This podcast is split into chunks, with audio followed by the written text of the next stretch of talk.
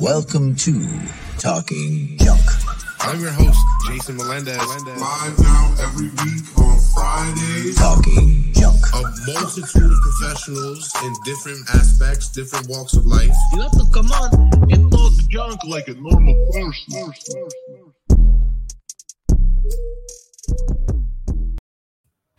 Hello, welcome to Talking Junk today with me, Tolan, and I'm going to be uh, interviewing for you today a Mr. Jonathan McLernan. He is a eating disorder expert. He is a well-traveled man. He's ex-military. He has many experiences, many things that are inspirational share with us today. And uh, let's get to it. So let me bring on with us Mr. Jonathan McLernan. How you doing today, sir? I'm doing fantastic. You know, I was listening to that intro and I was, uh, I was like, boy, I don't think I'm like hip hop enough for that for that intro. no, no, we like to give out the nice, you know, chill vibes. You know, everybody who comes Yeah, on the yeah. show, let's know your vibe. yeah, yeah, but I, but I like it. I mean, I love music. Um, I back in the day, I studied music at university, but I decided I wasn't going to make any money at it. So uh, I was like, oh, so then I got into like chemistry and and uh, marketing psychology because I thought maybe I was going to be a science teacher. Okay. And uh, well, then I got like most of the way through that, and then I decided to join the Navy. I guess I was like, Okay, so right there, a whole bunch of different changes. Every everything else, I, I keep learning more and more. It's like, my goodness, how much could you have done so much uh, already in your life? Hey, Jasmine. Uh, that's Hey, Jasmine, Jay's how you wife. doing? She's usually with us on the break room. Um, fantastic. But let's let's kind of pull back a little bit to college. What kind of brought you into college? Did you know as a kid what you wanted to do? Were you I had no idea. so just I mean, so so I, I had kind of an interesting. We can go right back to the very beginning. I had an interesting birth story. I was born at 26 weeks, so you know, average Oh, wow. gestation is like yeah, 39, 40 weeks, and I, I popped out 14 weeks early. So wow. um, I I wasn't actually expected to to survive. Um, thankfully, my dad had the pre- like I was born at home. My mom originally thought she had to go to the bathroom. You know, didn't uh, Mm. wasn't expecting me going into labor at 26 weeks, kind of thing. Mm. And this is back in 1982. I've, I've crossed over the 40 40 year mark. Crazy. Um, Wow. but my dad had the presence of mind. Yeah, yeah. hey Amanda, how you doing? Um, had my dad had the presence of mind to do CPR with his pinky finger and use like a tiny syringe to unplug my airways and sort of got Hmm. my heart beating my and my lungs inflated. Which without that, I probably would have had like serious brain damage and and may not have survived. And then you know I got trucked off to to a hospital and then I was on life support for about nine weeks while they uh, basically tried to keep me alive. So Wow. Kick it right up before you even got here. You were already going through stories of survival. Like that's that's Yeah, crazy. yeah. And so, uh, well, I guess one thing the doctor said was uh, this kid has a temper. so, you decided you were gonna live and nothing was gonna stop you. Yeah, yeah, I decided I wanted to be alive, I guess, and so I was I was born a bit of a fighter. Okay. Right. So did that kind of continue early in childhood, or was it kind of mellow for a bit before things Uh, got uh, crazy again? you know, I, I was always like I have an older brother, and so I was like a pretty Okay. feisty kid. I was I was pretty competitive with him. I wanted to learn to do everything he was doing. Of course, uh, tried to keep up with him. Um, used to have terrible temper tantrums. Like my parents say, like they they would basically um, have to just turn on the cold shower and stick my hand into the cold shower to get me to cool down because I, I would just get so worked up that uh, that they're like, I don't, I don't know what to do with this kid. Do you know? No. and, and uh, so, but eventually, you know, I mean, of course, I was, I was an ordinary kid. It's just that I had these these moments where I would just like snap and and well, you were it's all- fighting for your life from literally before day one, so it- Yeah, it's yeah. a little bit fair. yeah. So I just kind of had like this, I think this really strong independent streak, I guess, i- i- is what it was. And so even from my mom says I used to like take my bottle in my teeth and, and like uh, run over behind the curtain and try to feed myself. Um, and so it probably stems from, you know, being, being born, uh, I spent the first like two, two, two and a half months of my life in an incubator on life support instead of like normally a baby would be like connected to the mom and lots of skin to skin contact, maybe some nursing, that kind of thing. Whereas, you know, I'm laying flat on my back, hooked up to wires and machines and stuff. Mhm. And so, of course, I don't remember any of this, but uh, I, I do. I do see the pictures, and uh, Right. So yeah, I think there's an element of that because I'm really fascinated by brain development, by um, kind of like, I mean, we'll we'll get into the sort of the behavioral psychology stuff of what I do, but I look back now and I go, oh, you know what? A lot of that kind of makes sense when you tie it back to kind of my origin story. Right. Okay. Wow. That's that's pretty cool. So like so were you kind of always like an adventurous kind of person as well? Were you always taking risk or Uh, did yep. that kind of come later? my uh, my parents had to put a leash on me. Um, I think it's because I'm just like an intensely curious, uh, you know, guy, and I just wanted to know everything worked and and try to figure, uh, you know, figure so much out. And so, um, yeah, my, uh, yeah, Um.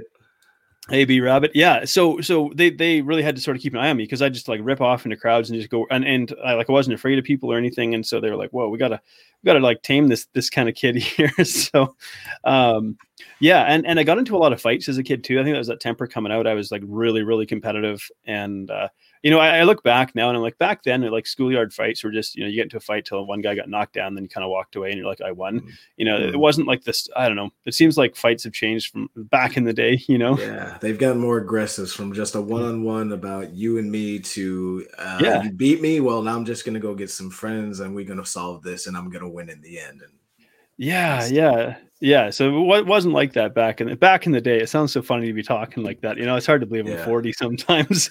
I, I just hit 30 last year, and I still I feel young, but then I'll say Yeah. some things. I'm like, all right, I guess I guess some time has passed. Yeah, yeah. You know, um, like my wife did something really cool. She had uh, she had a bunch of people rec- she record like video messages for me about like memories uh, over the course of my life and uh, you know Mm. fun experiences I remember, and maybe some advice for from people that were over 40. And uh, one of my friends uh, who lives in Italy, he's a Venezuelan guy that lives in Italy, and uh, he said, you know, your brain's still going to think you're young. And you're going to still think like, yeah, I can do everything I used to do and all of that. He said, but your body's going to correct you. Yes, Like, definitely will. I don't know. yeah, yeah. okay, Yeah. so uh, let's go up to around college. Sounds Yeah. sounded like you had a bunch of different angles that you were working with. Did you feel like going in? You knew what you wanted to do, or were you just kind of choosing a major and saying, "I'll figure it out"? Uh, I did. I did kind of have a like. I had a real love for music, and I, I thought maybe I want to get into like being a music producer. Um, but I really I grew up in a small town of like two thousand people. I was like the university I went to had more hot girls than my town had people. It was like for for, for, for my young male brain, it was like, oh my gosh! I went to a university campus that had like you know twenty five thousand students, and so and a lot of you know young university girls, and I was like, holy cow! I didn't realize there's many good looking girls, and like you know- studies. That's Yeah. what you're majoring in. Apparently yeah so uh, but i, I kind of figured out that um, i wasn't gonna like i wasn't in the right place i didn't know the right people i wasn't really connected the way i thought i was in terms of of getting into sort of music music production and so I was like, okay, I'm going to go a practical route. You know, biology is kind of too easy. I shouldn't put it that way, but my thought was, you know, biology is one of the easier sciences. Physics is like the hard science. Chemistry is kind of middle of the road. So why don't, why don't I why don't I get into chemistry? So it wasn't really a a passion decision. It was kind of more like a logical choice. And then Mhm. marketing psychology was just like, well, you know, maybe if I ever get into business, I should know something about marketing. Um, I had no idea that what I was learning in that element or that realm would like tie into what I do later in life and understanding people's behaviors. Okay. So you, be- before you knew it, you were already learning something for your true profession. yeah, yeah. So, but I, the one thing is like I, I, get- I get bored very easily. Mhm. Um, and and I don't know. I've never been diagnosed with ADD, but like you know, sometimes I have a pretty short attention span, and Mhm. so uh, I I remember one, one of my exams. Like I, I played video games the whole night uh, before, and then just drank a bunch of, yeah, drank a bunch of Jolt Cola and walked in, wrote my name on the exam, went and handed it, and walked away. And and um, you know, I, I fa- failed the exam, but I didn't need to pass the exam to pass the course. But it was like this. and then from there, I just I just went and I joined I, I joined the Navy and started doing that uh, full time. And because you know I'd met some guy that was in boot camp and he was describing it to me. I was like, "Cool, sounds like a challenge. I'd I, I'd like a challenge." So Mm. um, I went and went down to the recruiting office, said, "This is what I want to do." Um, I didn't have I had poor vision. I've had um, laser eye surgery since then, but because of my my poor vision, um, I wasn't allowed to go into the officer class that I wanted to go into. So I ended up um, going into marine engineering. So uh, glorified diesel mechanic. Like you have to understand ship engineering, eh, the engineering elements of a ship, but really we fixed everything with a moving part, basically. Okay. Wow. So I'm sure there were plenty of parts on the ships then. Uh, yeah, yeah. Um, How, how long were you? Did you serve? I did uh, two three year stints. So I did three years, and then in that stretch is when I met the the young lady who would become my wife, and we've now been together for seventeen years. Um, Congratulations. yeah. thank you. Yeah, um, yeah. I met her. So we ended up going back and living in Australia. I took a one year leave of absence, went back and lived in Australia with her. My wife's from Australia, and uh, we got married over there, and then um, came back and I did another three year stint. Um, okay. but I came home from uh from you know a, a stint one day to my wife and I was like I was gone like 280 days a year so I was gone a lot Mm, and yeah. so this is this is not really a way to have a marriage um just you know making phone phone like again we're going back to the i think we we we have a short memory in, nowadays but i'm like i remember when we had a satellite phone that you had to try to connect to in the middle of the ocean and it's like Oh, a 20 man. second delay and you get like three minutes of satellite time you know satellite phone time a day you basically say hey are you still alive? Cool. I love you. I love you too. What are you doing? Can't tell you. Okay bye. You know yeah, like yeah. like that that was like the extent of it and so I came home one day and i was like look you know what? Um why don't why don't we just go teach english somewhere and uh she was like okay it's like okay Was, was she already involved in teaching English, or was she still in the? Was she also serving, or no no nothing to do with that my my wife's uh, um a performer and like a children's entertainer actually so i say Oh. i married a clown um did, from the big comfy couch? Is that uh, did, from- from- is that- she uh so she was she's actually trained like uh, among other things like as a children's clown did like you know children's parties and stuff like that but Oh, she was also okay. like a um kind of like did street theater um she does improv comedy as well as like stage acting as well Okay. so she's she's a born so performer she's a trained performing artist. yeah yeah Okay. so uh and teaching is sometimes a bit of a performance art so okay. uh, well, you know, we both we both love travel, and so we were like, you know, um, why don't we just, you know, everyone saves up money and like buys a house and just like settles down. I'm like, that's just not us. And so we saved up a bunch of money and said, okay, we just hopped on a plane to Puerto Vallarta and went in Mexico, and then we went inland to Guadalajara. Uh, went to a school there that was like a TEFL school, so teaching English as a foreign language. okay. So te- TESOL is if you teach English in an English speaking country, teaching English as a second language. TEFL is teaching English as a foreign language. So that's when you're an, you're a foreigner in that country teaching English.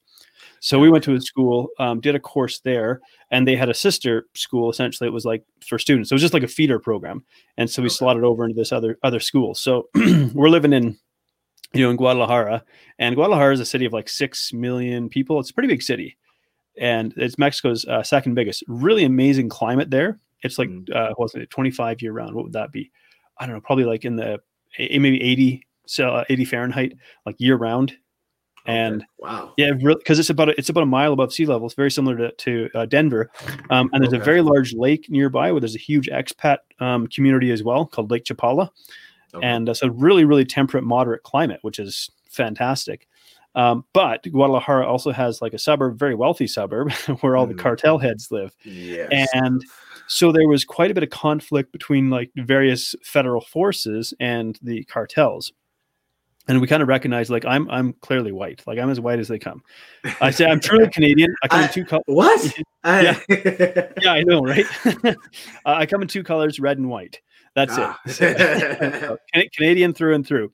Um, and my wife, you know, she she had sort of lighter, like fair colored hair. It was a, it's, it's darkened a little bit over the last ten years, but it was a little bit blonder back then.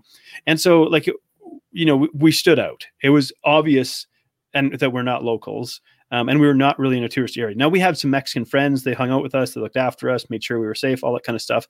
And I really enjoyed, like, you know, when Mexican, like living in Mexico, and the Mexicans didn't see us as a source of tourist dollars. They just saw us as like another, another part of the city. Mm. Incredibly hospitable. Loved my loved my experience um, living down there. Uh, and I, you know what I have to say, like teaching like young young adults English in Mexico was one of like probably my favorite teaching gig ever. They're Really? they're so eager to learn because they recognize the value of English in terms of say going across the border. Now I would say all of my students had crossed the border illegally at least once, if not five times. Um, yeah. range. right. But what they would do is they'd go over across the border, you know, um, work for say six months or a year, save up all their money, even working for minimum wage, save up money, go back to Mexico, you know, buy a car, come back again, do another stint, work for a year, save up a bunch of money, go back across the border, buy a house. Mm. And because not every, contrary to popular belief, um, I, I, I actually I don't know if this is a popular belief or not, but not every not every Mexican wants to live in the U.S. Like yeah, very true. I, I But- live in California, and I, I've actually met a lot of people in the Mexican community, and I've learned things like that. And I learned about how a lot of people actually send money back fairly Yeah. regularly, and then they'll go Yeah. visit for three months or something Mm, like that. oh, yeah. They're only out here to work. Yeah. So like um but they were so enthusiastic and and they're also like musical rhythmic uh people Mm. and I'm not. I'm the exact opposite. I'm like clumsy, awkward, you know, kind of clunky moving. Um, you know, my wife's, you know, like, and it's I can blame it on being born premature. So that actually Mm. affects motor development and and and um, so I have I had a little bit of a sort of developmental delay and and some developmental hiccups in terms of my co- my hand-eye coordination and things like that. So, Mm. uh, Uh, needless to say, I fit the stereotype of white guys who can't dance. like But, just you have the passion though. The passion's Oh, there yeah. that can be recognized. So you the, know. the- the- you know, I, lo- I love music, but I just it, I move rather awkwardly to it. And so they they really, I mean, because they, they warmed up to me and they they tried so hard to teach me. Like they just, you know, and we had we had such a good rapport. Like it was it was so much fun. So one of the things the school would do that we were teaching at is mm-hmm. every class they would they would play a song and it was an English song and the students would kind of get the lyrics and they would kind of sing along and it was it was a way to learn Eng- English in sort of a more informal sense. And then we talk about the lyrics of the song. Now for the students, they might only come you know three classes over the course of a week so they might only hear the song three times. I was teaching eight classes a day hearing Oh, this so i was hearing this dang song every the song of the week 40 times a week. Um the one that the one that like sticks out oh yeah. So the one that like sticks out on her head was um uh they try to make me go to rehab but i said no no no that's an old Amy Winehouse tune. And so we had we had some students that are like teenagers, and I'm like, I'm not sure if we should be like because Mexico is still a fairly conservative society, and like Guadalajara is like a more uh, and and it's been 10 years since I've lived there, so I'm sure things have changed since then, of course. But I, we found that Mexico to be a little bit more conservative as a society, um, probably due to the Catholic influence. Mm. And so, um, and even though Guadalajara is kind of a more more open, sort of progressive place, um, to be kind of having having songs about like you know drinking and doing drugs and going to rehab and stuff like that, we're kind of like, Yeah. ah, you know, do we want to explain off. this?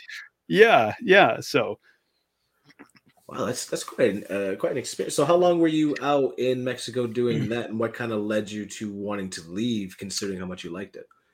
yeah, we were there for about six months. Um, we were Oh, sure we are gonna we are gonna get robbed when we were living down there because you know probably by the cops. That's kind of what we thought because it did happen to some of our colleagues um, who, who were also white and clearly not Mexican. Uh, Yeah. One guy, you know, he got pulled over when he was in a taxi. They pulled the taxi over, got him out of the car, and said, "Hey, we found this little bag of cocaine in your pocket." And he was like, "No, you didn't." Taxi driver was like, "Shut up, you idiot!" Yes, they did. like, don't be stupid. And Yeah. so basically, he had 400 pesos in his pocket, so he just gave them 400 pesos. And at that time, it was converting at maybe I don't know 15 to one. So 400 pesos is maybe like 30 bucks or something. But Mm.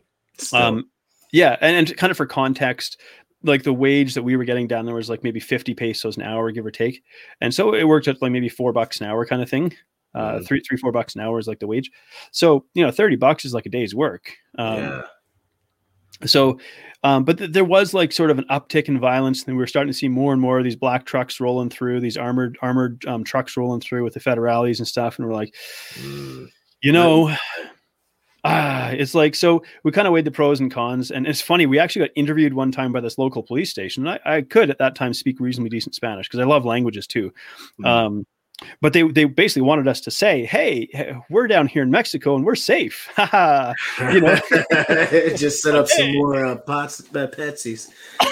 yeah, yeah. So, and you know, like Guadalajara is a really, really neat city, like historically speaking. Like, the, and we lived in the Centro Histórico, which is like the old, old, like downtown. So there is an element of it that's kind of Must kind of beautiful. beautiful. Yeah. Um, but we lived in like a ha- this old hacienda. We were paying, I think, eighteen hundred pesos a month, uh, which you know, what's that? Maybe two hundred bucks a month or something for rent. And uh, we had like a shared kitchen, shared bathroom, that kind of thing. But I said it came complete with like bed bugs and cockroaches and um, you know, like, but thankfully my dad was an exterminator. And so we just called, Hey, what would you do? And, you know, he, he just told us, go to the local hardware store, get this, this, this, that kind of stuff. You know, here's how you kind of kit out your room to, you know, cause bed bug bites, I don't know if you've ever had them, but they're like a mosquito bite, except a million times itchier. really? Yeah. So you'll find there's two, um, a mosquito bite. If you look carefully, you might see like uh, one bite mark where like the, their needle or whatever poked into your skin. A bed bug has two. So one is where they actually inject an anesthetic tube into you, and then they inject their feeding tube into you. So you don't actually feel them feeding on you in the night, but you hmm. wake up. And so I got some bites on my foot, and so it just felt my foot was like a flaming ball of itch, if I could just put it that way. So I'm, I, you know, Wow. I'm in a class like trying to teach English and like discreetly attempting to stomp on my foot because it was so insanely itchy. Like we we ended up getting like tensor bandages and like wrapping our feet tightly just to try to put pressure on it. So um, don't Wow. get bed bug bites. yeah, I I'm definitely gonna keep uh clean my ladies and gentlemen. If you're not washing your bed sheets, do so now. yeah. um, yeah, so things like um, di- diatomaceous earth, um, you can sprinkle that around, and when so bed bugs can't jump, but what they can do is they can crawl up the wall and fall. Um, and you can you can look at your mattress, you can look in like the folds of your mattress for like little black dots, which is like their feces, which is they're just kind of excreting you know old blood cells and things like that. So you can kind of look in there, and so we we like hosed our mattress with rubbing alcohol as well, and then like went to work for the day. We're not going to hang out in a room after just like literally dousing the whole thing in in rubbing alcohol. Um, and then we put like reverse duct tape around um, the legs of the bed, and we pulled the bed away from the wall so they couldn't sort of like jump onto us. Wow. was- I think something so small is like I need to get up there. Let me just like that's that's crazy. That's one of those things that nature does that you're like, okay, yeah, what's going yeah, on here? yes. So, but you were asked about, um, you know, in terms of why do we we ended up leaving because you know. I- I'd say we could kind of read the writing on the wall a little bit. We're like, oh, okay, you know what? Looks like you know things are kind of getting a little rougher here. Ah, not Mhm. so sure I want to stay here, you know, kind of thing. And so we ended up applying for jobs um, in Italy, and we got them. Okay. I thought my wife for sure would get it because she's like a children's entertainer. But I'm like, Mhm. I'm ex-military. Like, who's going to hire me to be a children's English teacher in Italy? Right. They- well, they accept- kindergarten cop, right? So right, so- right, right. and uh, so so then we we took off. We went to Cancun for a week. I got the the most hellish sunburn of my life. Um, so because Guadalajara is such a moderate sort of temperate place in terms. Then we went to Cancun, and I went to swim in the ocean for for for a couple hours. Didn't think about it. Came back in, and I was like, oh man, my skin feels a little bit sore. You know, kind of went for a nap. Woke up, and my skin was like purple. It oh, was. I looked like an Oompa Wow. Loompa. And so, oh, it was it was brutal. must And we, have been, oh Yeah. man. I, I've had severe burn in just a single location. To wake up purple must have been agonizing. Yeah.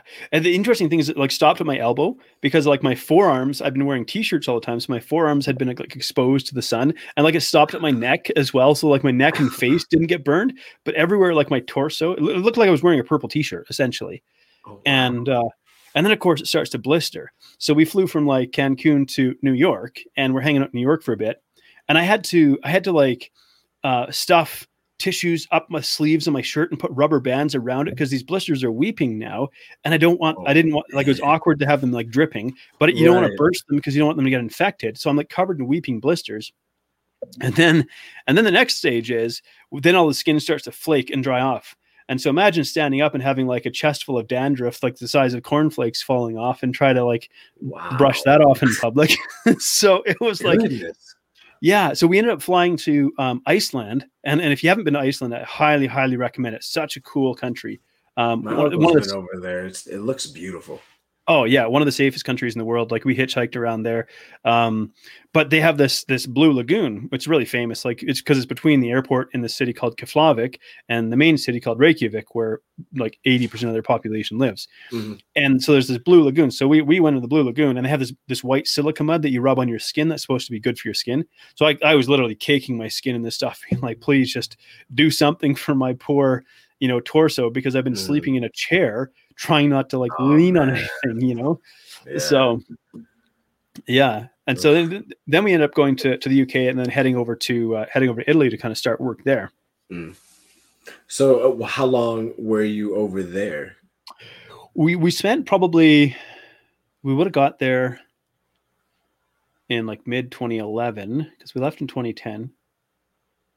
Uh, oh, actually, no, sorry, it would have been like mid 2010. We got over there because yeah, we were sick. We were like January to, to June in Mexico, and then we went over to, to to Europe, and then we were in Italy for uh, until September, and then we went over to see my brother who was living in Turkey at the time, Okay. and from there we ended up getting job offers in Poland, and we would have never thought to go to Poland, but we got this job offer. So like, mm, does it sound So- legit? I- You've been trotting to different countries with, well, Italian and Spanish is relatively similar, but different Yeah. languages. Uh, How was that? Because I know you said you enjoyed them, but do you know many languages, or was that just like we're gonna figure it out? It was it was let's figure it out as we go. Now I, would like to say I, I, think I pick up languages pretty good. Now Mm. it, it- I did have when I was at university prior to knowing my wife, I did have a, a Mexican girlfriend, uh, like from Monterrey in Mexico, and uh, so it's, fu- that's a funny story too. So uh, we're, we're going to go back just a little bit here, back in the time machine. Um, but here I'm at university, and I decided I, I want to take Spanish as an elective because we Okay. learned French in school normally, and it's like I want to take Spanish. It's more widely spoken around the world. I want to go to South America. I think Spanish is way more useful than French, and we, we didn't like the Quebecois back then. You know, the the Mhm. French speaking. There's now I, I don't mind them, but you know, back then we had, we had you know this, this, this sort of rivalry going between English and French speakers in Canada. But so I they had that my university offered this um, this program where you get paired up with a native language speaker. So like someone from another country gets paired up with you. Like I wanted to learn Spanish, so they paired me up with a Spanish speaker. Hmm. Well, in my application, I said, "Hey, I'd like to be paired with like a hot girl." and they're like, no problem, Poppy. And I was like, I was like, for sure, they're totally not. They're they're not. They're gonna like reject my application and everything. the exact opposite. They paired me up with a very attractive uh, Mexican girl, and uh, we actually ended up we ended up dating for for a little while there. Uh, so so that helped my Spanish a little bit. You know, that's, um, that's a good way to learn más palabras. yeah.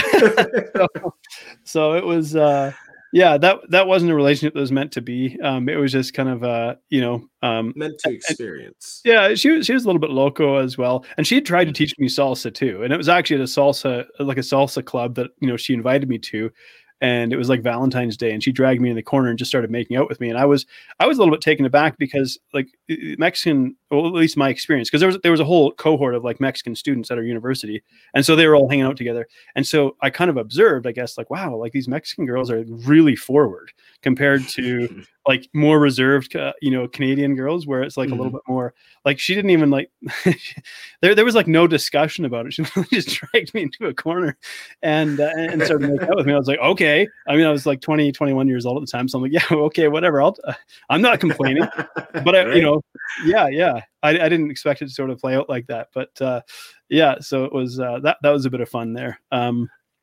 but uh, you know that, was, that one that one didn't last. So anyway, so that's how I Canadian, eh?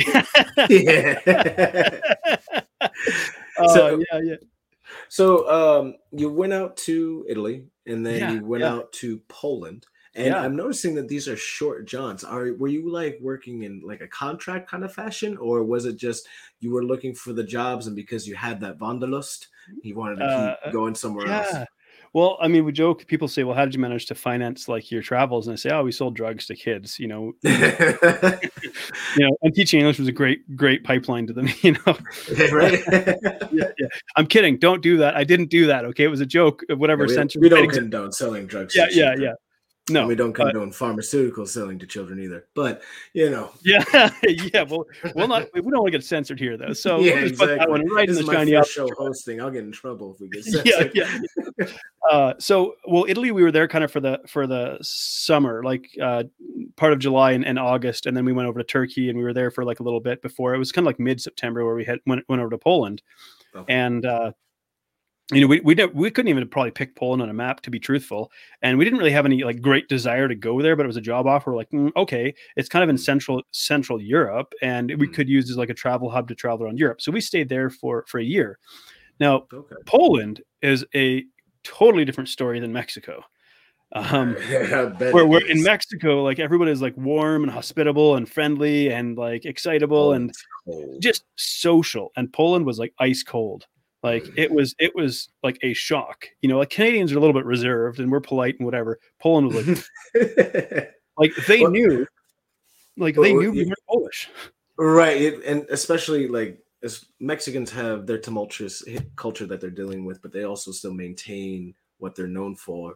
Poland, fairly recently in their history, was rocked in a terrible situation that Yeah. generationally, I would still feel kind of cold as well, especially when winter didn't go Mhm. anywhere. They still got to deal with that. Well, Uh, yeah, the, the thing with Poland is um, so I read this book written by an author, James, can't think of his last name. I want to say James Michener, but I might have it wrong. But it, it actually covers Polish history from about 900 AD to 1980. So it covers about a thousand years Wow. of Polish Yeah. Now it was written as a fictional story, but a fictional story woven into actual history. So it gives you it's it's you know, and so it gave me this understanding of Polish culture, which actually I really kind of grew to to have at least a degree of appreciation for, like their history. Hmm. So in in they saved Europe twice, actually. So in the 1600s, for example, um, the the Sultan, uh, like the Ottoman Empire, was on the march, and the Sultan, I can't think of his name, but anyways, he sent his general out to, to go and conquer Europe, and Mm. so the the um and and the Ottoman armies, the they were they were a lot different than the European armies. The European armies were like these heavily armored, like big horses, big heavily armored, you know, tanks of guys, kind of thing, and the Ottoman army was like they were a lot more lightweight and agile and nimble. Um, they were pretty good archers and horseback, and so they would do things like fight a battle of attrition where they just pick you off and pick you off and pick you off. And they've never they were really frustrating to fight with and uh, so so they they got all the way to the gates of vienna and the emperor of vienna fled away like a little girl and was like ah! you know? And this is this is one of the, the, the parts of history that poland is like quite proud of. They had this very famed um, cavalry unit called the winged hussars and they're this elite cavalry unit.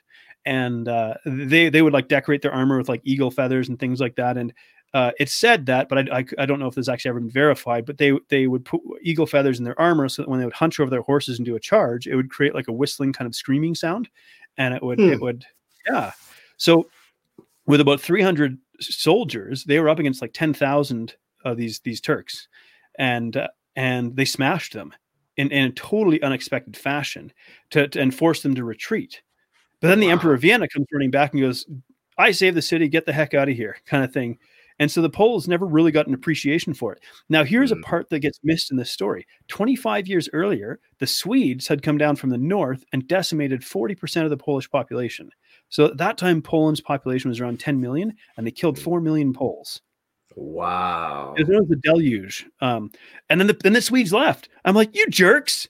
You come down and like, you know, wipe out like four million of them, and then you leave. You know, Yeah. and then tw- 25 years later, because it was a, it was a conflict between uh, sort of like because Poland is Catholic, right? So it's very interesting. We went from like Mexico to Italy to Poland. We went from like one Catholic country to another Catholic country to another one, and Yeah. totally different versions of Catholicism as well. So you know the Swedes were like Lutheran and and uh, I don't not Orthodox, but anyways, they were uh, Protestant. Sorry, Mhm. and so you know there was battles between like Ca- Catholics and Protestants and things like that. So they came down. They they you know 25 years earlier they they wiped out Poland, but then hey when Islam's on the march, it's like hey we all us Christians stop fighting with each other. We're going to come together against a common enemy here. You know Mhm. Poland, please help us. We're getting we're getting our butts whooped by the Ottoman Empire. And it's funny my brother my brother lives in Turkey now, but uh, it, um, uh, so th- that was one of the times. Um, but then Poland got wiped off the map for 123 years, and few people know this. But well, I, I don't know how how much taught in history over here, but like the Prussian Empire, which is pre-Germany, took a part of it. The Austro-Hungarian Empire took like a south, and then the Russian sort of Federation Yeah. took like a third of it as well. And so Polish language was outlawed. There's Polish patriots that fled underground. They kept the language alive by going to foreign countries and and you know like Chopin, this French composer, is actually Chopina. He's a Polish. He's a Pole. Um, really? yeah, I didn't yeah. Know that. Yeah, those dang those dang Frenchies. They take credit for Chopin when he's actually Polish. Why is Say- this, you French? yeah, uh? yeah, yeah. Well, and then like Copernicus is actually Mikołaj Kopernik. He's Polish as well. You know, if there's one thing I can tell you about these last two years, the inaccuracy of information in history has been coming blatantly obvious because Oh, yeah, it's like, yeah. oh, you didn't know? Like, of course. That's why everybody thinks French fries are from France because we just assume. It no, has nothing to do with fries were cooked France. in Greece. See, But that was, that was we- a terrible. but it's an American food. No, that was actually a terrible, dad, terrible dad joke. I just slipped that one in under the radar. Like, Oh you know, oh, shit! You know what? wow, and that was caught on live. That got me on live. You saw it here, folks. Man, I guess it wasn't that bad because it got me. oh yeah, yeah, yeah. So, um, yeah, and then so so Poland had this this history they weren't on the map, uh, and then of course, um, uh, World War One happens, Mhm. and after it, in 1919, now the Russian army's on the march, and sort of this this communistic force is heading towards Europe, and they're actually forming this pincher movement around Poland, and they vastly outnumber the Poles, and everyone's just expecting Poland to fall, and then Germany's next in line, and Germany's just been battered by World War One, and just ripe, and it's like communism's going to take over Europe. nobody expected the Poles to fight back way harder than they thought. I'm like, this is kind of weird timing given what's taking place in Ukraine right now. But anyways, the Poles Mhm. fought with their backs against the wall incredibly hard and beat back the Russians, and the Russian infantry had to leave, basically led to retreat. Mm. And so now, I mean, now it's a different situation. I'm not sure I want to dive into that cauldron either. But um, yeah. um, Back then, winter was a strategic advantage. Now it doesn't really matter. Yeah. So they they they saved Europe from from the Ottoman Empire and Islam, if you want to say they got saved from that, and then they saved Europe from um, the march of communism as well. And then they get, but the problem is Poland's a flat country. There's there's like a border of mountains in the south, and the rest of it's flat. And so you got Germany to the west, Russia to the east. You get rolled over multiple times in your history. Like, no wonder Yeah. they're standoffish and cold because they've been like, you know, Yeah, there's they, they don't really have good reason to trust outsiders. Yeah, yeah. So, th- so learning Polish history is fantastic. Now, learning the Polish language, on the other hand, oh my gosh.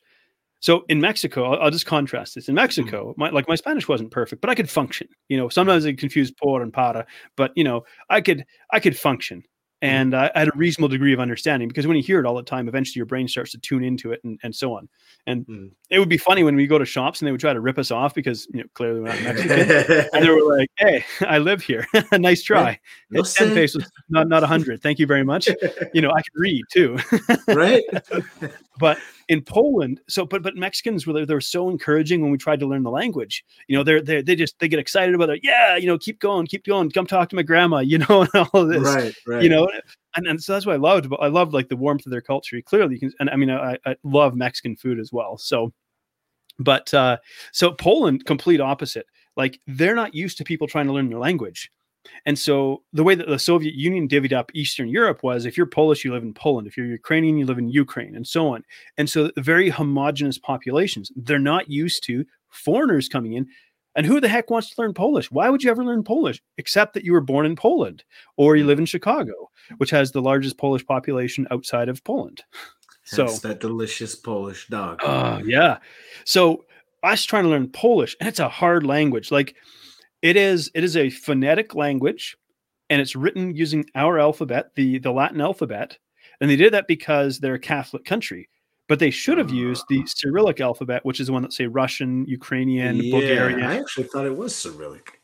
No, but they use Z in a similar fashion to how we use um, H, and they have a lot more sort of. They call it like a whispering language, like uh, "Dzień dobry, jak się masz? Wszystko dobrze, no tak," you know. And it's like it's, or you know, if I was to count to ten, like jeden, dwa, trzy, cztery, pięć, sześć, siedem, osiem, dziewięć, dziesięć. No, it's like the, you know, like it's. Yeah, it's like a. It's almost like you're shushing your words. Mm, mm. Like there's a And- shush behind it. the the way that it works grammatically is different than English. So in English, we have like subject, object, verb, like I, th- you know, or subject, verb, whatever it is. I threw that ball. Subject, verb, object. You know, Mm. I, I, I taught English, and I, you'd think I know this stuff. You know, but in Polish, it's not really the order of words that matters, and it's really like kind of this mind bending concept. If you didn't learn to speak Polish, what it is is they have they have this grammatical thing called. Um, off. I can't remember. Uh, it's like the endings um, of their word changes depending on the function of the word. So, the, say their noun cases or declensions is the term. Like anybody cares. There's no test on this, but they're called declensions, right? So, seven possible. So, one's called nominative, for example, and that's like the generic version. Dative might indicate a time. Locative would indicate uh, a location, and so on. right. And so the function of the word tells you like so like and then you have three genders, male, female, neutral, and then singular and plural. So you have 35 possible endings for every word depending on the function of the word. Yeah, you try to try to wrap your head around that one. Sheesh. And so they they they always knew I wasn't Polish just because they said it's your demeanor. Clearly you're not Polish.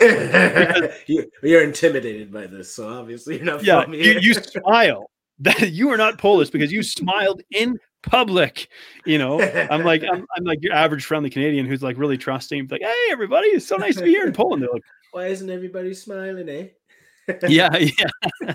so so I remember like the first time like just, just trying to buy um uh, bus tickets, and a really simple transaction, and uh it's, it's like dwie uh biłety poproszę, and I, I you know. Uh, it's not great, but I mean, uh, 10 years later, I can still remember some of these phrases, which is pretty good. Yeah. But the ticket lady was like, Nie rozumiem. I don't understand. And I was like, looked at my phrase book. I'm like, I'm pretty sure I said it the way the phrase book says. Dvia poprosha, you know, and, and she was like, don't understand. So it was like you had to get it perfect phonetically for them to Mm. say, I understand what you're trying to say, because they're not used to somebody screwing up their language. In English, you know, you Mm. picture like somebody from India talking to someone from Scotland, you know, talking to someone from, you know, uh, Texas. Okay. You know, uh, th- we're used to hearing English spoken in so many different like inflections and dialects or you know so bring bring bring an asian person into this con- so you get four different people from different parts of the world speaking english with their own individual accents and we can all kind of figure it out you know aklare uh you know i'll take to beer's place you know and and I, I I know what you're saying there. Yeah.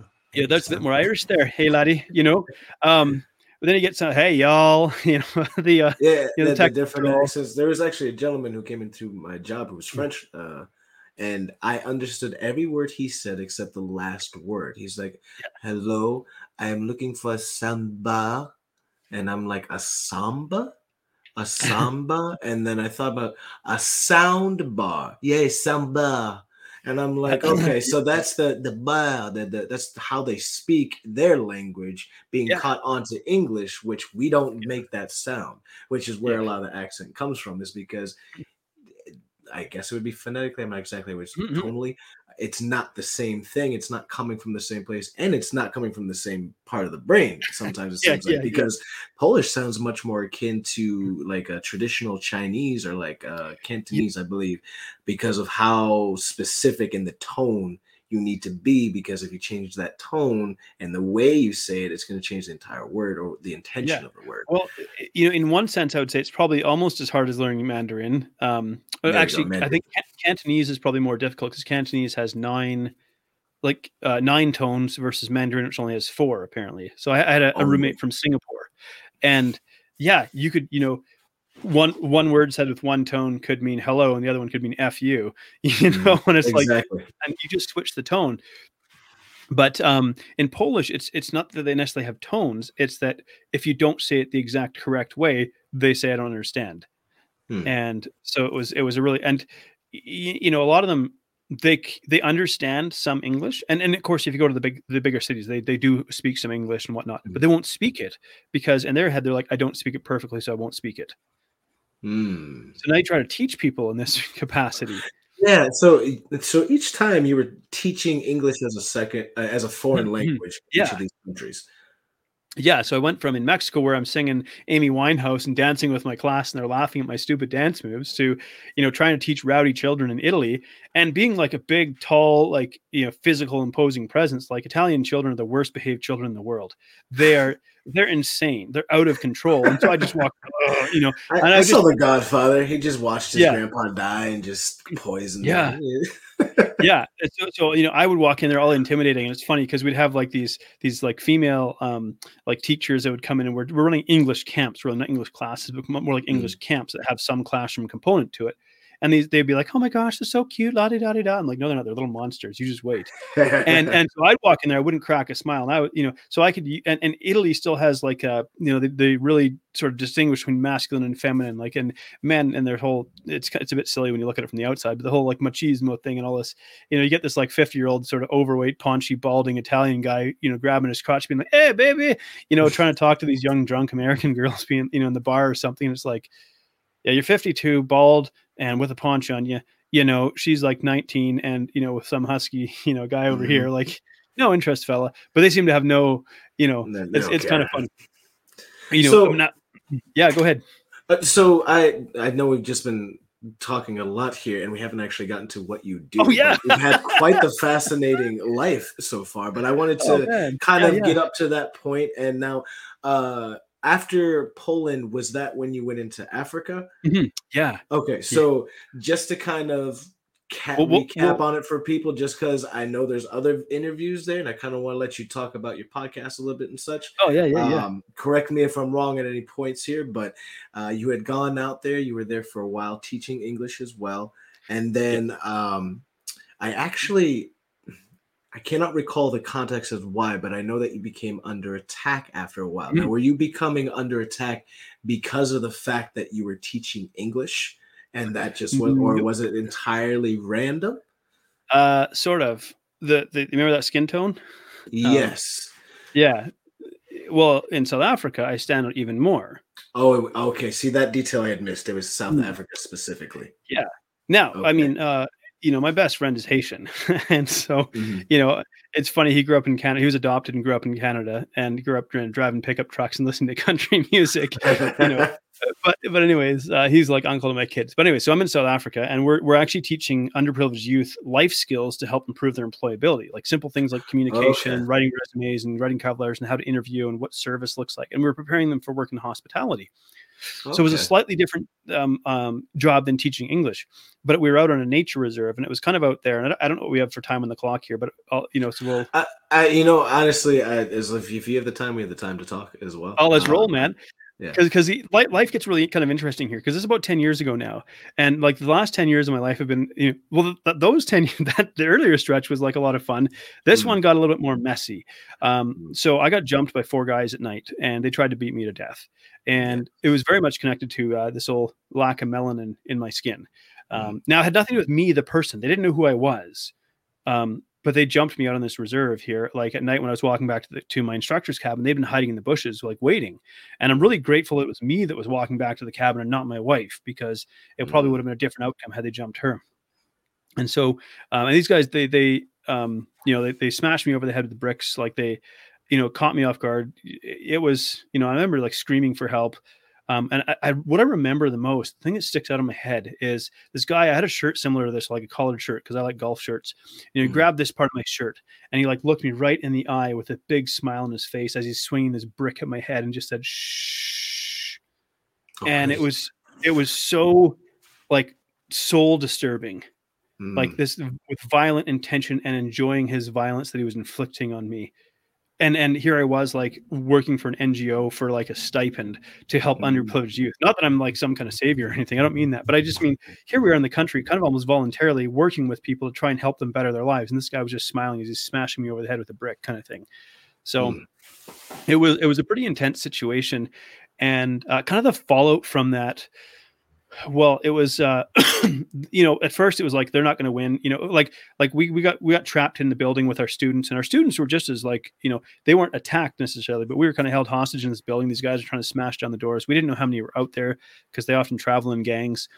And uh it was so interesting because so south africa is is very diverse. Um Mm. you know so the the white um population is only about maybe it's like 7%. So it's not a lot. People seem to think there's a lot of white. There's not a lot. It's about 80% black. There's about 10, I want to say 10% colored, which is like mixed race. Mm. And then there's about 7% white, which is kind of split half and half between English and Afrikaans. And then you have about 3% South Asian. So that's like India, Pakistan, Bangladesh, and so on. Mm. But within the black community in South Africa, this is not a homogenous group. There is like eight different major ethnic tribes within South Africa. And then there's also like uh, others who come from other regions, let's say, for example, like Nigerians and so on. Mm. And there's a lot of in inter-tribal conflict. And it's not pleasant because there's a lot of Yeah. cultural differences between these different ethnic groups. So they have different linguistic, um, different languages. They have different um, like cultural beliefs. They all Mm. have some kind of rite of passage from like boyhood to manhood, from girlhood to womanhood, and so on. But they're different from each other, and so they um, they they are often in conflict with each other because like my culture is superior to yours, and it's a real insult to call someone a boy if they've been through whatever ritual they have in their culture to take you to manhood and so on Mm. and uh, like the Zulu folks, they're out on the East Coast uh, more. Um, the Coloreds are more out in the West Coast, in like Cape Town area. But uh, the Zulu folks, they're like the big, aggressive. Like they were a very warlike people throughout history. Shaka Zulu is a very famous warrior. Um, Mhm. You know what doesn't get talked about is they they are not indigenous to that area either. There's actually a uh, San Bushmen were like these really small, almost not quite pygmy, but really small people that were really, really skilled trackers, and they were like spirit trackers, and you know, really quite a fascinating culture. Well, they were Hmm. almost they were almost completely annihilated by the Zulus um, in a genocide. But I mean, this is I don't know you know, long before like this is a few hundred years ago, but it really doesn't get talked about, right? Um, so Mm. there's a lot of ethnic tension there as well. um, the way that people get brought together is if you can create division between the blacks and the whites primarily that's where you create even more sort of political tension that sort of thing um, but as a country it's just it's it's really it's been trapped in a cycle of violence for a very long time and it's not exclusively um, you know, but, you know, black to white or things like that. Like it's there's a lot of inter-ethnic violence as well. So it's it's Mm. and it's really tragic because like again, a lot of South African people, beautiful people, like oh man, like amazing singers and dancers, like our students Mhm. that we would be teaching, like and and again, they would just love this white guy trying to dance. They would just laugh their heads off. at this guy. Like, they weren't making fun of me. They were just they thought it was the funniest thing though. This guy trying to dance, and they tried to teach me. They're really gracious about it. You know, like if you if you were to remove the violent aspect of the society and it, Mm. it's a lot of them are victims of violence and then Mm. violence perpetuates violence and so on and Right. violence against women is, is incredibly common um, one in one in two women have been raped and one in four have been gang raped like these are the sorts of things that don't get talked about down there it's it's so like it's it's almost like overwhelming to like learn about these things and a very Mm. significant portion of the population has aids it doesn't get talked about but it's understood quietly that a lot of the Mm. population does however there's also quite an element of promiscuity cultural promiscuity and if you don't talk about it and so on so they had to have these big campaigns even trying to educate people about it and so on like so there's there's all these complex layers to this culture and then you Mm. think about like yes the colonial countries in one sense did come down and kind of exploit and and and, and so on uh, it- but it's like so you you throw all of that together in this melting pot and you're gonna Mhm. get like this un like this country filled with unrest essentially. Mhm. you know it's it's like almost hard to find its identity. So i look back and i observe and it's really really fascinating um, in a sense. But so anyways all that's just a little bit of backstory. Now south africa is gorgeous. It's beautiful. Mhm. beautiful coastline beautiful beaches incredible wildlife. You know like there's there and, and that's why i think it's a real tragedy. It's also resource rich. So you have this beautiful Mhm. naturally beautiful resource rich country that that is probably the most prosperous or wealthy country in the african continent Yeah, there's But been uh, recent uh, political uh, turmoil in that regard. Been, been hush hush on the news, but uh, the, been a lot going on in regards to those resources. Yeah, I, I'm willing to bet there's one. Uh, what was his name? Because when we were there, he was the leader of the youth wing of the ANC or the African National Congress. So that's historically the the Black People's Party is the African National Congress. Mhm. Then you have the Democratic Party, which interestingly was led by a Jewish lady, or was at the time that we were down there, out in the Western Cape. Hmm. And the African National Congress hated that this lady was was running this Democratic Party because she was doing a really good job of it. Hmm. Like, and and it, people, you know, like didn't matter what color you were, she was doing a good job. The African National Congress is very corrupt. And but if people tried to call out the corruption, they would play like the raise card, they would get ang- you know, and stuff like that. Like it's just, but it was a lot of like rigged tenders and you know that sort of like corporate crony, uh, crony capitalism Mhm. kind of thing. And uh, so the average like black folks in South Africa really suffered under this. But then those political elite, because make no mistake, there's an elite, wealthy class of black folks in South Africa that that some have come by it honestly, but many have come by it through political corruption. Hmm. They'll point a finger at someone else to turn away from the fact that they have 16 houses in the richest district in Johannesburg, and be like, Hmm. "Oh, you know, uh, it just, you know, it just happens. I'm really good with money," and it's like, Right. uh, right, yeah. So you know, and it's weird because I'm like, in almost every political conflict, doesn't matter like where in the world it is, you see like an elite class of people that just take advantage of and, and control and and try to control the population and extract wealth from like this, you know, that's a whole nother that's a whole nother kettle of fish as well. But Yes. anyway, so all of this to say, South Africa is a really beautiful country. It's, it's almost like a tortured country, if we could put it that way, because there's so many layers and so much complexity to to its history. Um, and so it's it's a tragedy because it's again it's so beautiful and and when when the people aren't trying to you know when you're not being, having violence inflicted on you when you're able to just have civil normal interactions they're beautiful people down there you know again uh, and, and they want to be hospitable and like when when like my students were so distraught that we were attacked because they really enjoyed us you know they they didn't care about our skin color they were happy that we were there trying to help them like some of them told them that they, they loved us and we're like man i wonder if they've ever told like it sounds weird but like i wonder if they ever told a white person before they loved them because but yeah. we weren't south african pardon me so we didn't play a role in their minds we didn't play a role in the oppression of them because we came from somewhere else in the world kind of thing Mm. so um, you know, when we stayed down there after that was only one incident of about 13 that happened in the in the in the five or six months we lived down there. That was the most violent one. But there comes a point where it's like you can't take it anymore. It's uh, you know, we were probably on the verge of some kind of like mental breakdown. Like I was literally I was so sick of our house being broken into and and and and getting robbed, like our stuff stolen all the time.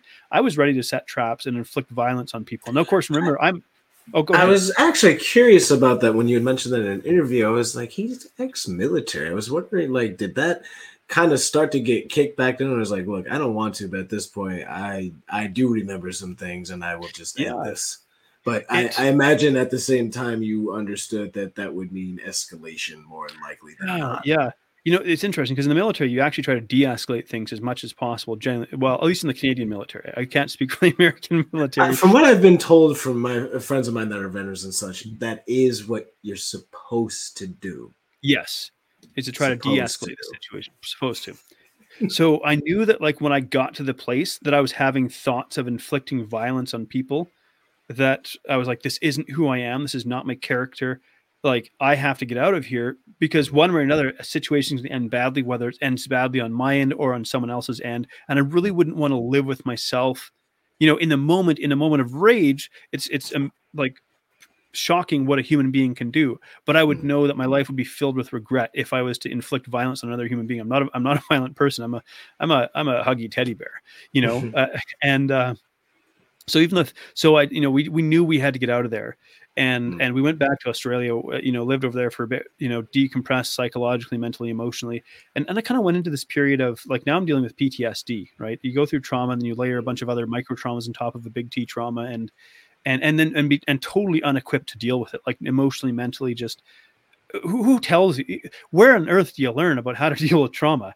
Well, You- Yeah.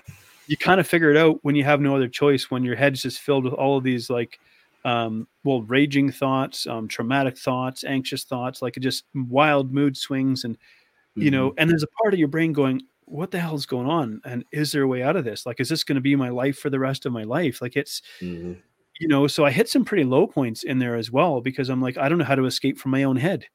And I don't want these thoughts in my head, but they just keep coming in and keep coming in. So, you know, I went through a really kind of a, a dark period in my life. And I really got to give a shout out to my wife because, you know, uh, we, so we've been together for 17 years. She's been with me when I was, you know, fit and getting ready for boot camp and just kind of a young, cocky idiot. You know, she's been with me when I'm like a traumatized, I, I gained 120 pounds, like traumatized, morbidly obese guy, just struggling to even find myself, uh, who I was after going through all of this. You know, I could put a I could put a mask on, I could put a shell on, I could operate in public, but on the inside I was really tortured and Mm. and and withdrawn and like it was just a really really difficult place to be mentally. And and again we think back you know historically men don't talk about this. We don't talk about mental and emotional health. We don't we don't want to show weakness and and uh, so I Mhm. grappled with all of these things and sort of what I felt like it meant to be a man and not wanting to be weak. But you know, there came a point in about mid 2016, I want to say, so going back about six more years. So sort of halfway between now and when that incident happened to me. And uh, I was just I was getting multiple panic attacks a day, and it was just crippling me. Like it was hard to function. And I was like, I, I just you know I can't keep doing this. Um, and so my doctor, you know, he said like we can give you a medication because I'd really really tried not to like use medications. I, I wanted to. I, I thought maybe I could you know somehow conquer this naturally or something like that. Mhm. And so, anyways, he, he he tried me on a medication, but it made me feel like a zombie. And it actually, I mean, I'm glad we tried it. And this is no knock on anybody who uses medication to mental uh, to manage their mental health at all. Um, Right. But I felt that I would rather go through a 45 minute panic episode than 12 hours of feeling like a zombie and knowing there's no escape from it until that medication wears off. Mm. And an escape. You essentially become a, a prisoner of your own body. Yeah, yeah. So, you know, and and describing it, I look back now from where I am now, like mentally and emotionally, I'm in a very good place. I've got help, and and it really inspires the work that I do now. And I wouldn't take these experiences out of my past because I really had to go that on that basically that journey through hell in a sense, hell on earth, hell internally, hell in my mind. And, and I wouldn't be able to understand people the way that I do now, the way that I work with people now, except that I had to go through this lived experience myself that was just you know life changing and you know and then of course just to throw something else in the mix Um, I also had a business with a business partner who was a, a narcissist and a sociopath, like he's a pathological liar. And I didn't know how to look for that in people because nobody talked about it, right? Mm. And I got taken advantage of. And that when that business collapsed, I lost, you know, my life savings and a lot of money that I invested in this business, and had to walk away with just a mountain of debt. Mm. You know, and just just like when I was getting, you know, into a good place with my mental health, and whump, this all comes crashing down. You know, I'm thinking this is going back about four years now. Um, you know, and then I got to go to my wife and be like, uh, that business we thought we were building this, you know, this sort of like, uh, you know, productive asset we thought we were developing all of this. It was all a shell. It was, I was being taken advantage of. It was crooked accounting, all this kind of stuff. And whump, this thing collapses and I got nothing. I'm like, you know, and there's a few times in that experience or, or, or in, in this stretch where, you know, I said to my wife, you can go back to Australia. You don't have to be stuck here, trapped with me, you know, trapped in all of this. This isn't what you signed up for and so on. And again, shout out to her, man, because she was like, I'm not leaving you. Like, we're in this. We're in this. When I when I signed that dotted line and, and we made our vows and we said till death do us part, and I am not leaving this. And so, you know, I'm fiercely loyal to my wife uh, because in in like you know she's seen me like in the worst of things and would not leave me. Even though i offered her a way out she refused because she knows who i am. She she Mm. like you know, she said to me like uh, I, I knew that you were always in there. I just i didn't know how to help you get out kind of thing. Mm. so So, would you say that uh, your ability to actually get to a place where you're in a healthier mental state, able to assess things healthier, came from your retrospective analyzation of traumas you had been through and realizing that you had not actually addressed them, you've just gone past them, and Yeah. those weights were, were what was actually holding you back, and Mm. by going and addressing them like uh, in the interview you decided that even though you were never going to meet them you forgave those men was was that kind of what helped you kind of catalyze a whole bunch of different ones or was that really just Yeah. kind of the main thing that was holding you down or was that just you- like you've heard me tell tell some of my story before because you know I, I- say forgiving those men. I never saw them again, but forgiving them for what they did to me was one of the best things I could have ever done. And and people would wonder like, are you nuts? How could you forgive someone who happily would have killed you? Mhm. And I really, you know, I, I really said, well, one, I got tired of the rage. I just, it's so draining to be angry all the time or to have flashes of anger, uh, you know, impulses, uh, you know, like it, it just this emotional roller coaster. It's just exhausting. And I realized that forgiveness wasn't about absolving them for what they did. It wasn't about saying, well, hey, it was no big deal, but it was about setting myself free. And so I, I what I would do is I would, when I, when I would feel this like rage coming up in me, and when I would have these angry and violent kind of thoughts and ruminations, and um, I would then try to cultivate a sense of compassion for these men. And so I, I would really ask the question, what happened to them in their life that got them to this place where they thought this was an appropriate course of action? Mm. How did they get here? And again, it's not it's not a get out of jail free card. It's not to say their behavior was acceptable because they had a hard past, but it was Mhm. to say if I could at least cultivate a level of understanding for them and how they got there, I can at least forgive them. Because I, you know, call me naively optimistic, but I really don't believe people are necessarily born with a desire to inflict, you know, harm and violence and murder on other people. I, I agree with you. And I also agree that understanding does not mean condoning. Yeah. Um, I think people use that as an excuse to not go through the exercises that it requires of oneself in order to get to that place. Because we think it's just a choice. It's not that easy. You have to have the capacity to have that kind of love within you, to have that kind of forgiveness. And Yeah. people don't even realize love is a multi tiered thing outside of romance and you need to have love for your fellow man it's that love for your fellow man and understanding that even though you brought me to the edge here i understand that you could have been brought to the same edge or even farther or things far worse at, at the end of the day um, i think it was um, i can't remember his name but there was a famous philosopher who spoke about uh, if you believe that your uh, experience is the worst experience on planet Earth. Like you, it's you, it's ridiculous. I, I'm ter- terribly paraphrasing there, but No, but yeah. there's definitely an experience that's worse than the one that you're having. Even if you're at the rock bottom here in America, you're poor, you have nothing. You could be poor and have nothing in another country where you know nothing, nobody, you have no means of communication. There could be wildlife. It could get worse.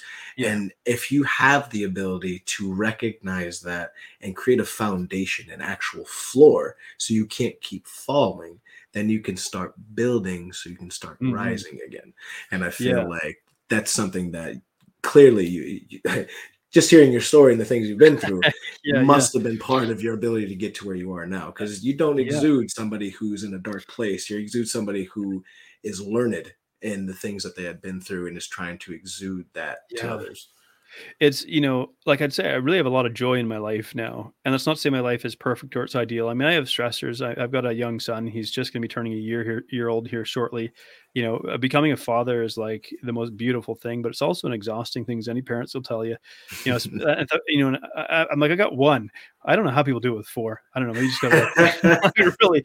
But maybe it's it's like there's such a like it's such a shift because I, I was like 39 when my son was born so you can imagine i lived nearly four decades of my life without being a parent and living this life of sort of freedom and adventure and freewheeling and traveling and all of this and and and then of course covid hits and and, and you know my son is born and um but there's there's something about like just being a parent that like he's like a best teacher i could ever have you know Mhm. and I, I what I love is like the place that I'm in. So I look if I had been a dad five years earlier or ten years earlier, I would not have made a good dad.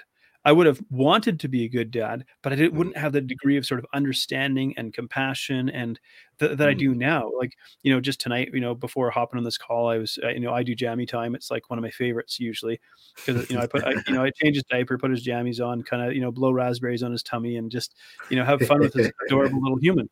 But tonight he was just he was not in a great place, and so he was howling his head off like as though I was trying to yank his arms off while I'm changing his diaper, you know. And it, it's funny because he can flick it like a switch. So I'm like, he, I know where you get this from, kid. Um, you know, but where probably younger me would have got like frustrated or angry at him for howling his head off.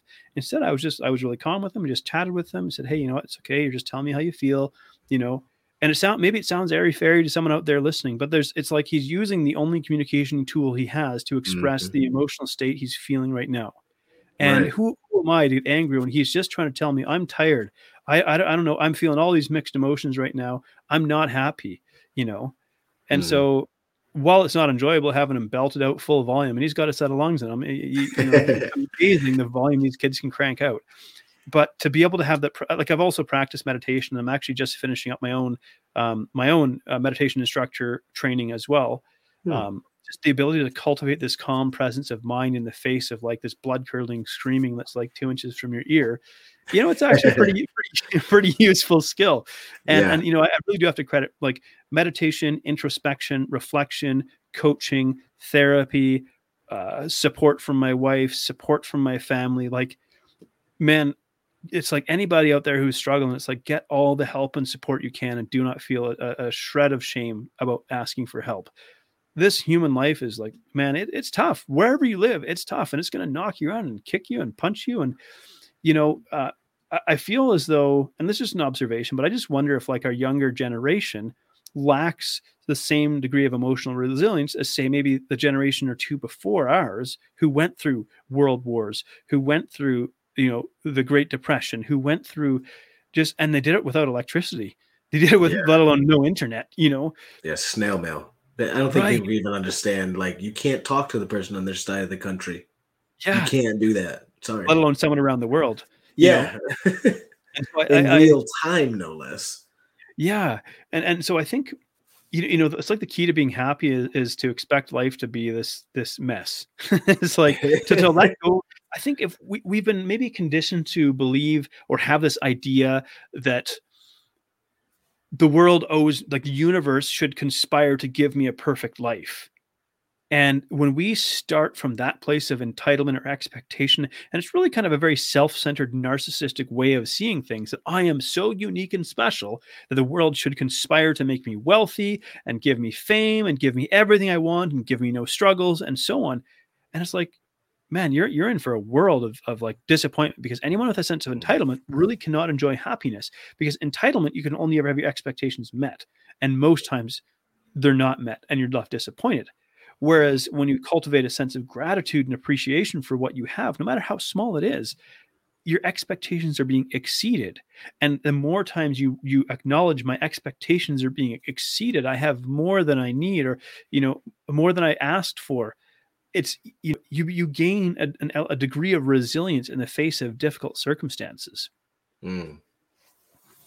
So, uh, how did the so let's say so you've gotten through the dark period and you're you're starting to bring yourself back. What was that kick start that got you not only from feeling better, but you're like, I'm not I'm not satisfied with just being healed personally. I want to spread this information, spread this feeling. I need to do Yeah, more. What yeah. what kind of got you into wanting to do that? Well, I would say I gotta adjust my butt here. Um, um, I would say it was it was a coach who worked with me. So I, I thought, for example, I just needed to lose weight. I'd be happy if I lost weight. I'd stop hating myself. Mm. And and like the, the extra weight was just uh, a reflection of the emotional turmoil in my case. And when he worked with me, and he, instead of like talking down to me and making fun of me, or you know saying you know better, like why are you doing this? He approached it with this compassionate curiosity. Hey, you know what? You, you've been through a lot. Let's just try and connect some dots here. Let's figure out what's happened, man.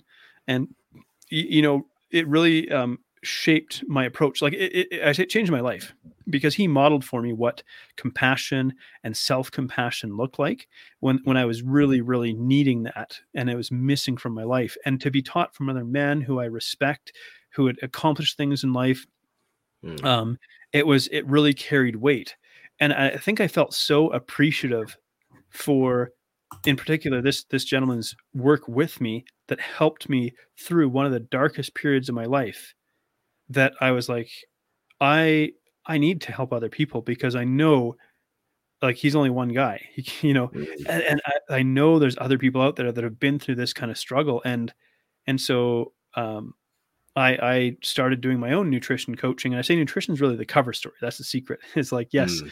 i'm a qualified uh, nutritionist and I, you know i'm, I'm well versed in behavioral psychology nutrition is the cover story because food is the is the emotional anesthetic it's what it is, Mhm. you know It's the one vice that nobody's gonna hold you for necessarily. Yeah. if, if in all of my trauma, like I became a binge eating food addict, you know, um, and binge eating is this weird beast, you know, uh, Mhm. it's like I knew logically this behavior wasn't healthy or helping me, but it doesn't matter because it wasn't coming from the logical part of the brain. It was coming from a much more powerful primal part of my brain that would drive these behaviors. And so, you know, um, you're right. Like drugs and alcohol, had I turned to those instead of food, you know, if, food was was socially acceptable, Hmm. and I would I would encourage others to overeat to kind of mask my own overeating behaviors. Mhm. And so the the one thing is we can live without drugs and alcohol. It's really hard to live without food. So we're Mhm. faced with it every day and and we live in a world that's constantly, you know, coercing us to eat and Mhm. to eat junk food and eat unhealthy food. Like it's a real uphill battle for people. And so I you know, even to feel a sense of shame around being overweight, I'm like, let it go because we live in a world that's basically engineered to make us obese. Our brains have been hijacked. You look Mhm. at, you know, apps on our phone, social media. Um, you look at additives to to you know food, artificial colors and flavors and sweeteners and things. So there's things our brain there's there- sugar and, and vegetables. yeah, Yeah. you know, uh, video games, pornography. Like there's these super stimuli that are so beyond our brain's capacity to to really process. And so, you know, or you know, think about if you've played like this really intense, intensive virtual reality video game where you have these superpowers, you know, and and you got the goggles and it's so real, and then you step away from that back into ordinary life. It can't even compare. Like you go mm-hmm. from a dopamine high to like a state of depression, and no wonder you want to go back to that video game.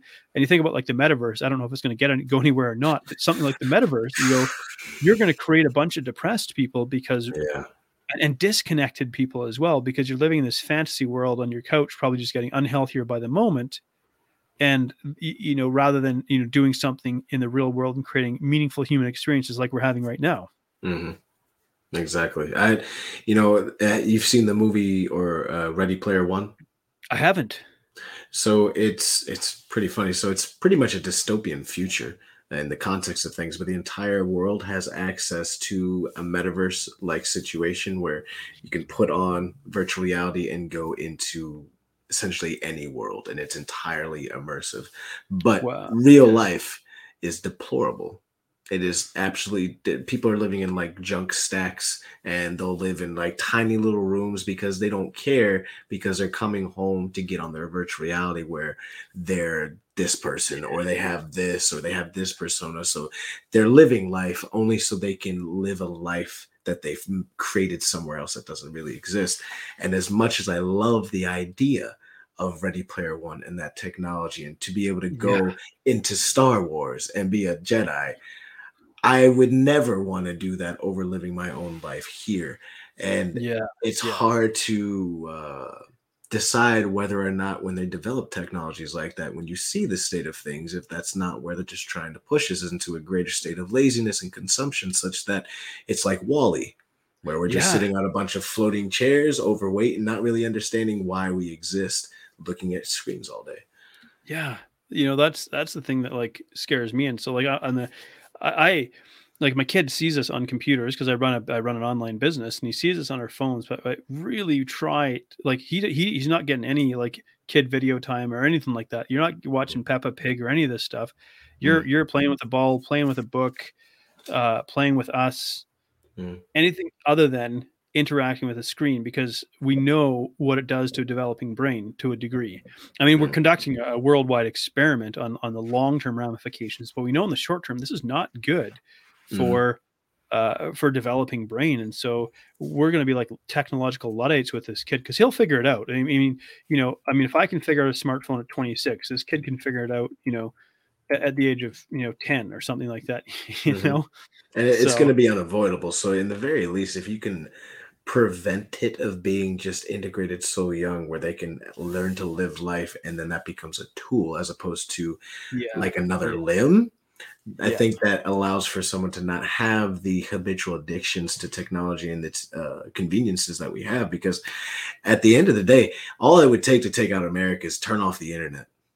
Yeah, just turn it off for a week and people will lose their minds Yeah, you know that that's like such a such an interesting thought experiment. You know, detonate an EMP.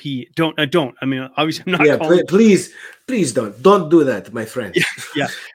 You know, th- this is literally just you know me thinking like exactly that. You detonate, uh, you know, an elect- electromagnetic pulse bomb in the atmosphere and fry all the electronics. What skills do we have? Mhm. what life skills do we have you know like i can sort of plant a few seeds and i've got some you know maybe stuff stocked up in case you know the poop hits the proverbial fan or, or things like that but Mhm. y- this drags on for any length of time and and we're all hooped because we're just going to descend into looting and chaos and killing each other Mhm. for for That- no reason it's for crazy like because you don't have the internet now you have to be uh, have a lack of civility and it's it's absolutely insane but uh to kind of go back a little bit here i know you said that you have two podcasts and then you're working on a third I, would th- I have three now okay So yeah, the third one just launched recently a couple of weeks ago. So the first one, my, my main one, my flagship one, is called Between the Before and After, and that's Mhm. really about exploring um, human stories of overcoming significant obstacles. So the way I think about it is like social media shows you a before and after picture, but it doesn't really give you the depth to you know, expand. We're inspired by stories. So human beings love stories because we read ourselves into them, and stories have like a sticking power in our mind. And when we read ourselves into another inspiring story, it gives us hope about the possibilities and the potential that lies within us rather than just seeing a before and after where we go i could never you know do that but it's like when you hear the story about the things they went through like hey maybe even hearing my story somebody might be inspired by that and go okay Mhm. it is possible to get out of ptsd trauma food addiction binge eating depression anxiety you know like it's not an easy road and this is like Mhm. like I, rattle off all those things and we've talked about it for a little over an hour but this like covers a 10 year span of my life you know Right. this didn't yeah there's a didn't lot happen. going on there and there was No a lot going days. on in the small gaps as well Yeah, yeah, the no 21 day fix for this, you know. Um, the second one is called Wellness Unfiltered. So that's um, more of a panel discussion with myself and a couple of co-hosts where we're looking at everything that's wrong with the the way that we view health. Like the it's we have a sickness system that's just everyone's waiting for a diagnosis. They're waiting to just you know, you know hand me the pill. And, and so we you know because we lack the fundamental knowledge like uh, my one of my co-hosts chris she often says like you know we've never read the owner's manual for this meat machine we're driving in you know? Yeah like- can't find the download for it either. Right right so it's like we we know so little uh, uh, on the average person knows so little about how the body functions and they just kind of go through life and it's like we shouldn't be figuring out these things in our mid 30s or 40s or 50s or 60s like we should yeah. and so we're trying to be a contributor to you know helping people think differently about health to become a participant as opposed to a patient and and Mm. uh, create like education and conversations around this and show people the different kinds of resources that are actually available and accessible to them outside of the traditional medical paradigm. Um, then the third one is more like a guilty pleasure for me. Um, it's called "It's Not So Black and White," and this is a space. the The working title of it, as I was like building this out or, or thinking about what I wanted to do with it, was like a safe space for dangerous conversations. Um, Okay. But, but I, I, I think maybe it sounds less provocative and inflammatory to say it's not so black and white because really it was not about necessarily incendiary rhetoric or, or inflammatory conversations, but actually about civil discourse, nuanced discussion around difficult topics where where we can you know because I believe that censorship pushes people into extreme silos. It Mm. doesn't you, you know the whole uh, from Game of Thrones it was that you cut out a man's tongue you don't prove that he's wrong you just prove you're scared of what he has to say Mhm. you know and so it's like we need to create spaces where people can have these conversations and yeah they, they might get taken apart by the public discourse but I, I don't believe censorship is the way out of it. it's it's the whole how did you get to that place where you hold that view you have and so i wanted to create a, Mhm. a space and so it's a panel discussion between myself and a couple of co-hosts um, some are intermittent but where we want to have these conversations right and we'll bring on special guests as well i think like my next week's guest so we go live with it's not so black and white um, on monday nights at 7.30 mountain time so it'll be 9.30 eastern 6.30 pacific and next Okay. week we have we have a guy who ran barack obama's twitter handle actually coming on really? yeah for this next week this, um, this monday night so that should be an interesting one uh, it's myself um, Be, one of my sure to check that out, Junkers, this Monday. yeah, night. yeah, yeah. Uh, my co-host Lamar, he grew up in like Harlem and and and and the Bronx, you know. And so it's like I'm I'm a white dude from small town Canada. My buddy Lamar grew up in like inner city New York, and so us just us just bridging this this gap, and like it started with us just having these conversations. And we were like, we should document these conversations because you know I've learned so much from him, and he's you know he's he's learned a few. I'd like to say I think he's learned a few things from me. Um, but it it just this huge cultural gap but we you know like when the blm protests were happening and things like that like um you know i said what is your take on this? You know and and and i was like why you know why do you think this is this is okay or this is like you know so for me to like and he was really gracious in terms of you know i had a lot of difficult questions where i was like can i ask like i don't want to sound ignorant but i'm going to ask you these hard questions because i want to learn about this situation and it didn't be you know and he was really gracious and, and, and he was very well spoken. He's got a voice like barry white you know and it's funny i um Okay. my, my nickname for him is jacked black um so That's funny. We actually had one of our co-hosts on the break room. Um, he kind of looks like Jack Black, but he's darker, so he has the name Ah. Jack Blacker. oh Um, that's funny well, i just call him Jack black because he's 48 and he's, he's an impressive physical specimen i'm like you're jacked like and uh, Jack Black. Okay, I like that. yeah, yeah, yeah. So, so he's he's an impressive physical specimen. He's got this like deep voice that's just made for radio, and I'd love to hear him sing like like this Mm. deep resonant baritone. I'm like, oh my gosh, he's and he's really he's brilliant with analogies, and he's he's such a, a deep thinker, and it's so interesting. You know, for example, like you know, not so long he lives in North Carolina right now, but um, not so long ago he was at just filling up with gas at the gas station, went in to pay, and when he came back out, a lady said, uh, "Hey, just to let you know, that guy in that pickup truck over there spit on your door handle." And he's like, "Oh," and you know, it's it's some uh, white redneck dude in a pickup truck who was had his phone out ready to film him, trying to create a situation. Mm. And I was like, "Man." And Lamar is way smarter than that, right? Like he's ex-military, he's paramedic in New York City. He's been, Mm. man, he's got stories. This guy has been through hell and back. worse than that. He was he was at 9-11. His partner died. Oh wow! like as a paramedic in New York City. You know, he, he was bombed in Iraq when he was in the Air Force. Like some guy spitting on his door handle is not going to rattle him. Like, no, you know, and if it uh, does, that's not a good day for you. yeah, yeah. Well, that's the thing, and it's funny because I think as, as he came out and this guy saw me, he, he actually uh, took a step back. He's like, "Oh my god, like this guy's a lot bigger in, in real life," you know. Uh, but like Lamar's not going around looking for a fight, but he said it was so interesting from his experience because he was now um he was like looking around like is this guy following me? Did he record my license plate? Does he want to see where i live? Is he going to harass Mm. my wife? He's all these thoughts coming through his head now that wouldn't have been there. And it's like you know i've never had an experience like that. Well okay I, I, maybe i have actually. Okay um, but i mean how about in canada? I've never had an experience like that i've lived in, mm-hmm. in seven other foreign countries where i've had some really as you know now had some interesting experiences Yes, But- few few little interesting experiences. Yeah, yeah. So you know we- we've bonded over a lot of these things, and so we wanted to create a, a space for these kinds of conversations where we can we can go into the hard topics, we can ask the hard questions, and not get pissed off at each other, but really respectfully, like and and even sometimes just agree to disagree on something and go, hey, we can agree to disagree and still be civil with each other. So, you know, I you know I consider him like an uncle to my kid. He's like a brother to me. I love him.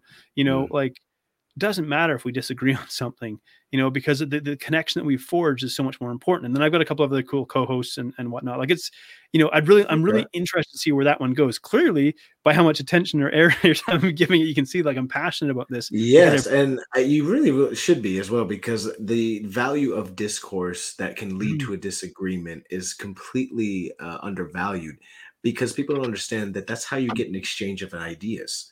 That's how you yeah. begin to learn the opposite side. That's how you begin to deconstruct your own bias and actually form an opinion.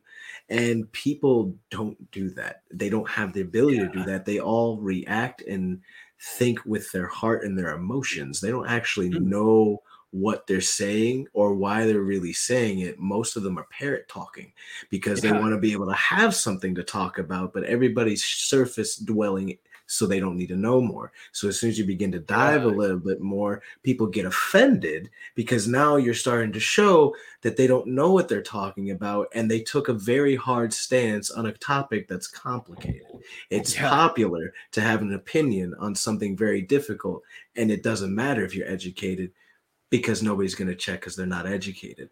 Yeah. Uh, which is Well- why the whole uh not to sidestep yeah. but the whole cover of uh how Ukraine and what's Mm. going on, the amount of live streams and videos and just memes and jokes that I see is it just such a hard evidence of the disconnect that people have from reality and not understanding this is not something that you should be joking about.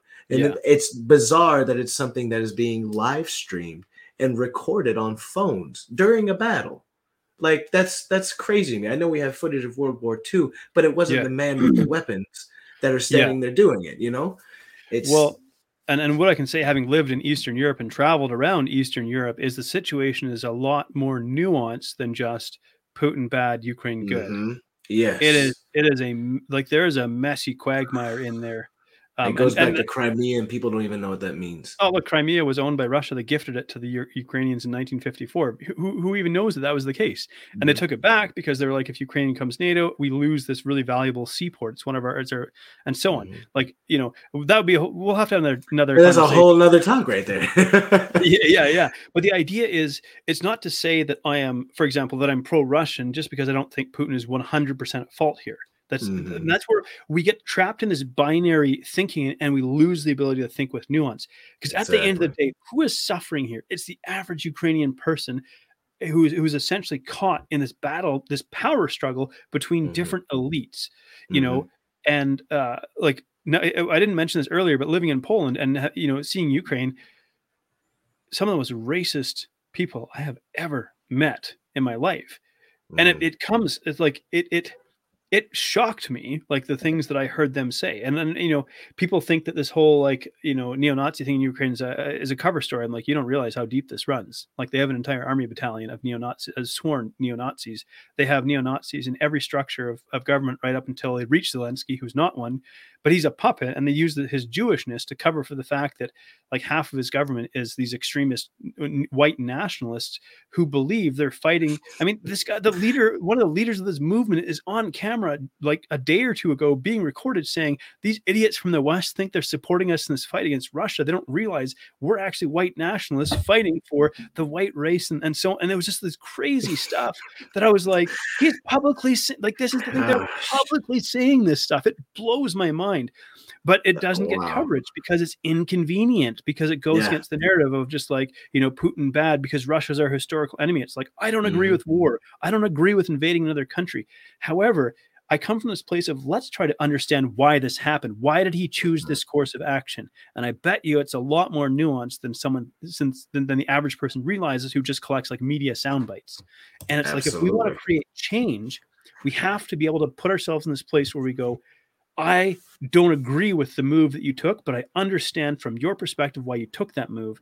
And and in that place, we can actually start to maybe be an agent for change instead of just like butting heads with each other.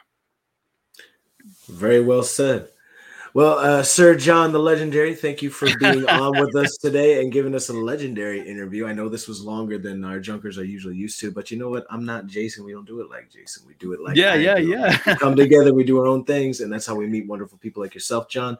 Uh, before we head out here, do you want to let us know where we can find you, your social medias, your website, anything like that? Yeah, freedomnutritioncoach.com. And and really on all the social platforms, if you just look up Freedom Nutrition Coaching, you'll find me. And of course, you heard about my podcast, Between the Before and After, After wellness Unfiltered, and it's not so black and white. So depending on what your flavor is, you know, um, there's a few different options there.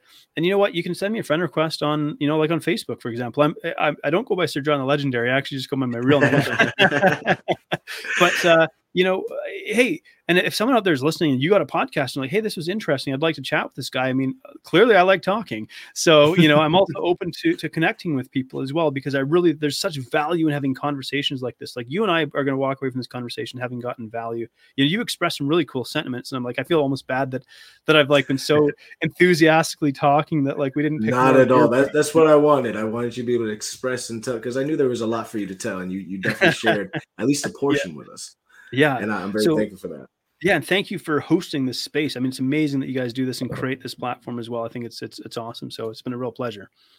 Thank you, John. Well, thank you, Junkers. Uh, be sure to check out all three of his podcasts and be sure to check us out, Talking Junk in the Break Room. Unfortunately, we'll be taking a day off tomorrow. Sorry about that. You have to go a week without us, but we'll be coming up the following week. I think we're going to be talking about Jackass Forever. Uh, if you haven't seen that, check it out. Definitely a throwback, especially from our age. Absolutely hilarious. But until next time, uh, next time, Junkers, you have a wonderful night. We'll talk to you later.